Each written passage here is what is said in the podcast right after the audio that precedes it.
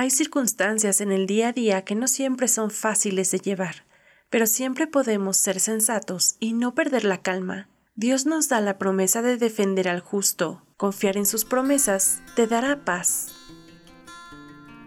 La vid verdadera. Ministerio sin paredes presenta Bocaditos de sabiduría. Un podcast que te ayudará a adquirir, instrucción, prudencia, justicia, rectitud y equilibrio. a ser sagaces a los jóvenes inexpertos y darles conocimiento y reflexión. A saber vivir con amor y sabiduría. El que es sabio e inteligente, Los escucha y se hace más sabio. bocaditos de sabiduría que te hacen crecer cada día.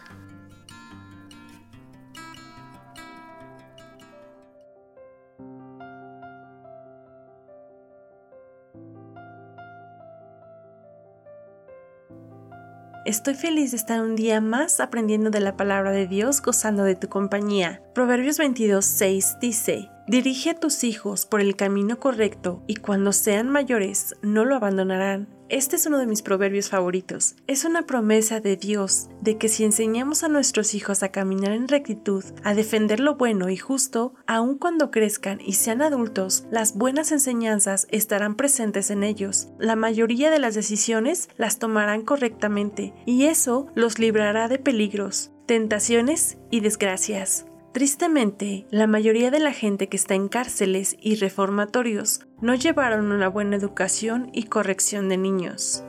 Así como el rico gobierna al pobre, el que pide prestado es sirviente del que presta. Lamentablemente el que pide prestado una y otra vez, viviendo a costillas de los demás, se hace dependiente de este mal. No busca alternativas para suplir sus necesidades, así que siempre estará sujeto a su prestamista. Versículo 8. Los que siembran injusticia cosecharán desgracia, y su régimen de terror se acabará. Sabemos que hay un dicho muy bien dicho que dice que el bien siempre triunfa sobre el mal, así que más temprano que tarde se les terminará el tiempo de su maldad, y Dios les hará pagar por todo el daño que cometieron. 9. Benditos los generosos porque alimentan a los pobres. Así que no te canses de ser bondadoso, porque la bondad siempre trae su recompensa. Entre más demos, más tendremos. 10. Echa fuera al burlón y también se acabarán las peleas. Los pleitos y los insultos desaparecerán. En otras versiones dice, despedido el insolente, se va la discordia y se acaban los pleitos y las ofensas. El insolente habla u obra con falta de respeto que resulta ofensivo. Habla según defendiendo lo que piensa, pero siempre de manera irrespetuosa y quizá arrogante.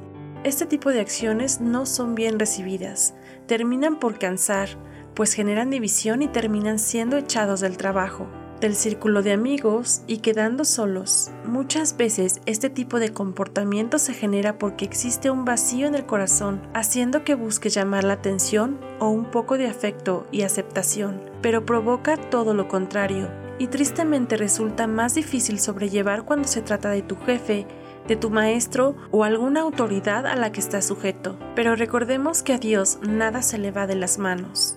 ¿Conoces alguna persona así? Yo sí. O si tú eres una persona así, te invito a que oremos. Dios, perdona nuestras faltas. Sabemos que cada mala decisión nos hace esclavos de las consecuencias. Ayúdanos a enderezar nuestros caminos, a confiar en ti, a enseñar a nuestros hijos el camino del bien para que no se pierdan, a saber sobrellevar a las personas insensatas que nos incomodan. Y si nosotros hemos sido insensatos también, abre nuestros ojos al entendimiento para darnos cuenta de que no es correcto humillar ni ofender a nadie. Gracias porque eres bueno y justo, y todo lo ves. Confiamos en que tú harás lo mejor para cada uno de nosotros. Aleluya al Rey.